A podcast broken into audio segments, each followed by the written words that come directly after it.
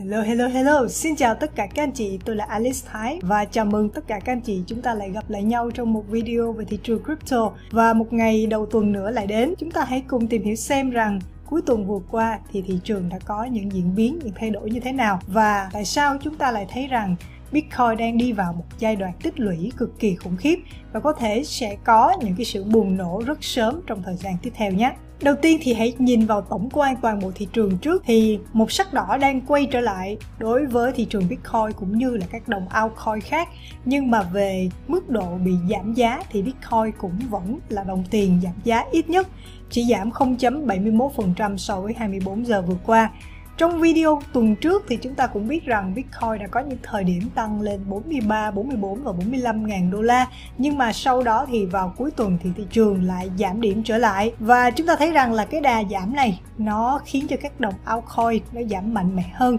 À, về về cái việc mức độ sụp giá thì thật ra là Bitcoin giảm khoảng tầm 2 đến 3 phần trăm thì không phải là một cái mức giảm quá là nghiêm trọng. Và lý do tại sao chúng ta có thể nói rằng đây là cái thời điểm mà Bitcoin tích lũy rất nhiều trong cái khoản hỗ trợ từ 40.000 cho đến 42.000 thì nhìn vào cái biểu đồ Bitcoin, chúng ta có thể thấy rằng là cái thời điểm mà thị trường nó đã tạo ra một cái mẫu hình chữ U vào cái thời điểm hồi cuối tháng 1 và đầu tháng 2 và nó đã đẩy bật mạnh lên và thậm chí là chúng ta đã thấy rằng là cái đỉnh mà Bitcoin tạo ra trong thời gian gần nhất là tầm 45.500 nó cao hơn, nó nhỉnh hơn một chút. Cái đỉnh là 44.000 vào cái thời điểm mà Bitcoin đạt được vào hồi giữa tháng 1 mặc dù thì Bitcoin không giữ được cái mức giá này quá lâu nhưng đây cũng là một cái dấu hiệu sớm giúp cho chúng ta thấy rằng là cái đà tăng của thị trường nó vẫn đang khỏe mạnh. Và việc mà Bitcoin nó hồi giá nếu mà vẫn giữ được trên 40.000 và không có một cái đợt sụp nào mà dưới 40.000 và giữ dưới 40.000 quá lâu, thì chúng ta hoàn toàn có cái khả năng là sẽ chờ đợi một cái đợt tăng mạnh tiếp theo. Và cái đợt tăng tiếp theo này có thể sẽ vượt lên 45 ngàn và lên trên 50 ngàn mà chúng ta sẽ thấy rằng rất là khó để Bitcoin có thể quay trở lại dưới mốc 50 ngàn một lần nữa. Và tôi cũng biết rằng trong khi giá của Bitcoin thì cứ đi ngang trong đường ống khiến cho các nhà đầu tư dần dần mất đi kiên nhẫn nhưng nếu mà chúng ta nhìn cái bức tranh nó toàn cảnh hơn một chút, thì có một cái tín hiệu đã giúp cho chúng ta có thể thấy trước được rằng mạng lưới Bitcoin vô cùng vô cùng vững mạnh và nó càng lúc càng vững mạnh và bảo mật hơn và càng lúc càng phi tập trung hơn trong tương lai. Lý do tại sao thì hãy nhìn vào biểu đồ này. Đây chính là một thông tin mà thông thường các nhà đầu tư chúng ta sẽ bỏ qua. Đó chính là cái mức độ bảo mật của mạng lưới Bitcoin đang như thế nào mạng lưới Bitcoin nó được thể hiện bằng cái hàm băm, cái mã băm thì cái tốc độ cái mã băm nó càng mạnh mẽ thì nó sẽ xác thực tất cả các cái giao dịch nó chính xác hơn và nó có cái sự cạnh tranh cũng như rằng là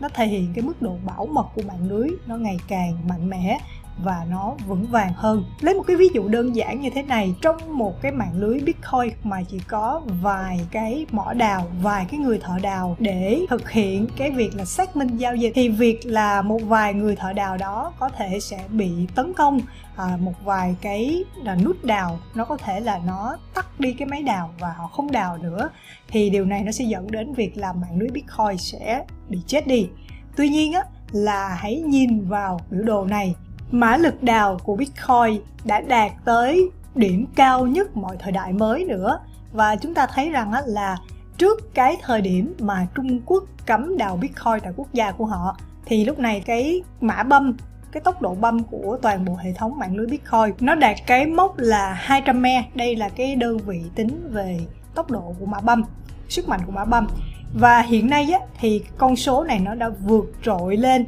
là gần 250 e và như vậy thì chúng ta thấy rằng là kết hợp với một số những thông tin về tình hình địa chính trị như là nước Nga không cấm việc đào crypto thì có thể thấy rằng là mạng lưới Bitcoin đang càng lúc càng mạnh mẽ hơn bao giờ hết. Và việc mà một mạng lưới trên cái hệ thống tiền điện tử nó mạnh mẽ, đây chính là cái minh chứng cho sức sống cực kỳ mãnh liệt của bitcoin. Chúng ta cũng có thể thấy là cái đợt khi mà bitcoin nó quay trở lại tốc độ mã băm như là cái đạt cái đỉnh trước khi mà Trung Quốc họ cấm, thì giá của Bitcoin đã tăng lên 69.000 đô. Còn bây giờ đây thì càng ngày chúng ta càng thấy rằng là cái tốc độ mã băm nó càng lúc càng vững mạnh hơn, nó gia tăng theo cái tốc độ rất là ổn định chúng ta có thể dự kiến rằng là việc Bitcoin đang ở mức giá khoảng 42.000 là một mức giá hoàn toàn dưới giá trị thật của Bitcoin như chúng ta đã từng phân tích và vì vậy sẽ có những cái thời điểm mà Bitcoin bùng nổ, chúng ta hoàn toàn không thể nào ngờ tới rất rất sớm sẽ xảy ra trong tương lai gần thôi. Một số ý kiến cho rằng việc mà Bitcoin hash rate gia tăng lên mốc cao nhất mọi thời đại, một phần là do quyết định của ngân hàng trung ương cùng với bộ tài chính nga đã quyết định sẽ không cấm những hoạt động ngoài việc xem Bitcoin là phương tiện thanh toán. Và điều này nó đã giúp cho cái mạng lưới đào Bitcoin tại Nga có thể sẽ phát triển cực kỳ là bùng nổ trong tương lai. Trong thời gian vừa qua thì chúng ta thấy rằng có một cái sự không đồng thuận giữa Bộ Tài chính và Ngân hàng Trung ương Nga khi mà Ngân hàng Trung ương Nga mong muốn là cấm Bitcoin trên tất cả những phương diện như là phương tiện thanh toán, như là cái cái sàn giao dịch Bitcoin cũng như là việc đào Bitcoin ở Nga thì nên cấm. Trong khi đó thì Bộ Tài chính lại không muốn cấm những cái vấn đề đó và đang mong muốn đưa ra một giải pháp mà có thể sẽ đạt đến sự đồng thuận của hai cơ quan này thì cuối cùng, tổng thống Vladimir Putin phải bước lên và phát biểu rằng là hai cơ quan cần phải họp lại để đưa ra một cái quyết định đi đến cái sự đồng thuận cuối cùng và không cấm Bitcoin thì mới đây thôi thì chúng ta thấy rằng là cái sự đồng thuận giữa Bộ Tài chính và Ngân hàng Trung ương Nga đã đi đến một cái quyết định là chỉ cấm sử dụng Bitcoin như là một phương tiện thanh toán. Có nghĩa rằng là chúng ta không thể sử dụng Bitcoin mua những cái món hàng hóa dịch vụ ở tại quốc gia Nga và đồng rúp của Nga mới là cái đồng tiền pháp định được công nhận và sử dụng là phương tiện thanh toán ở nước này. Tuy nhiên, một tin rất là vui đó là những cái hoạt động khác đối với tài sản số thì sẽ không bị cấm. Nó sẽ gồm là việc đào nó sẽ gồm là việc giao dịch trên các sàn à, giao dịch về crypto ở tại nga. Và người dùng có thể mua hoặc là bán trao đổi giữa các loại tiền điện tử với nhau hoặc là đổi tiền điện tử qua đồng rút nhưng mà sẽ cấm cái việc là sử dụng bitcoin để mua hàng hóa hay là dịch vụ ở tại nga. Thì như vậy chúng ta thấy rằng là với cái việc là đưa tiền điện tử và bitcoin vào khung pháp lý thì nga họ đã sẵn sàng cho việc thâu tóm số lượng bitcoin. Bởi vì theo số liệu thì nga là một à, quốc gia có cái trữ lượng về bitcoin và ethereum cực kỳ lớn. Với cái tình hình về địa chính trị trong thời gian gần đây. Như cái việc là nga đang dần dần là mong muốn là tiến quân vào ukraine và một cái cuộc chiến thì hoàn toàn có thể có thể xảy ra trong cái thời gian tiếp theo. Thì việc là họ cần phải có một loại tài sản để lưu trữ giá trị. Khi mà đồng rút của họ có thể có khả năng là bị cấm vận, thì đây chính là một cái chiến lược vô cùng thông minh và khôn ngoan của quốc gia này. Và tin tức cuối cùng trong ngày hôm nay đó chính là tỷ phú Bill Miller đã gọi Bitcoin chính là một cái bảo hiểm để chống lại những cái thảm họa về tài chính.